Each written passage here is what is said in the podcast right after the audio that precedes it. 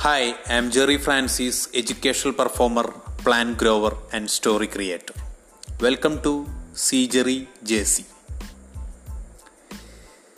think green super hero എന്ന് പറയുന്ന കൺസെപ്റ്റിലെ ഇന്നത്തെ നമ്മുടെ ഫുഡ് എന്ന് പറയുന്നത് ദോശയാണ്.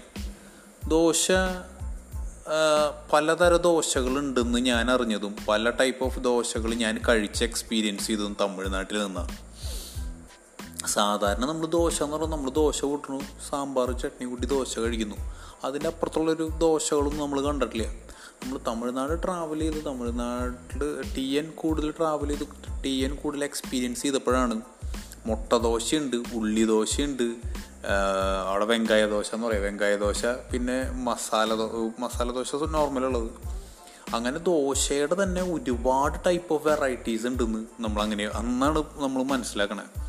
അപ്പം ഇന്ന് നമ്മുടെ വീട്ടിൽ വൈകുന്നേരം ആറ് മണി ഇപ്പോൾ ദോശയാണ്.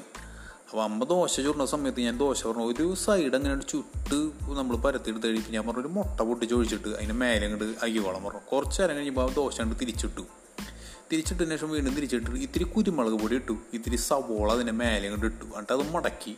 മടക്കിയിട്ട് നേരെ നമ്മൾ ആ മുട്ട ദോശ സവോളയും വെത്ത് ഇത്തിരി ചട്നി കൂടിയും കൂട്ടിയിട്ട് നമ്മൾ വായിൽ അങ്ങോട്ട് വെച്ച് കഴിക്കുമ്പോഴില്ല മുട്ടയുടെ ഒരു ഫ്ലേവറും ദോശയുടെ പുളിയും പിന്നെ സവോളയുടെ ആ കറുവറുപ്പും സംതിങ് സൂപ്പറാണ് അപ്പോൾ ഇന്ന് ഈ ഭക്ഷണം കഴിക്കുന്നതിന് മുമ്പായിട്ട് നമുക്ക് മൂന്ന് കാര്യങ്ങൾ നോക്കാം. Think green super hero think before you waste food grow plants go green farmers are the real super heroes these is the concept behind think green super hero inspired by സീജറി stories thank you by